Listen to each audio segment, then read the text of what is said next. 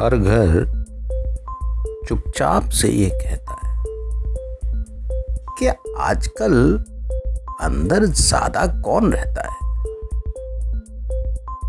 दीवारों पे लगी तस्वीरों को कौन सीधा करता है?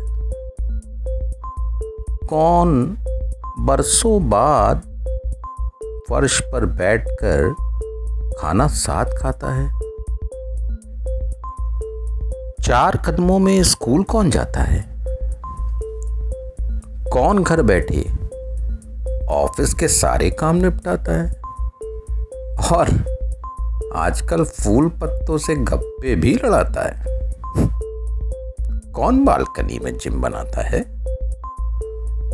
ऑफ़िस का एक मैनेजर किचन में ट्रेनी बन जाता है।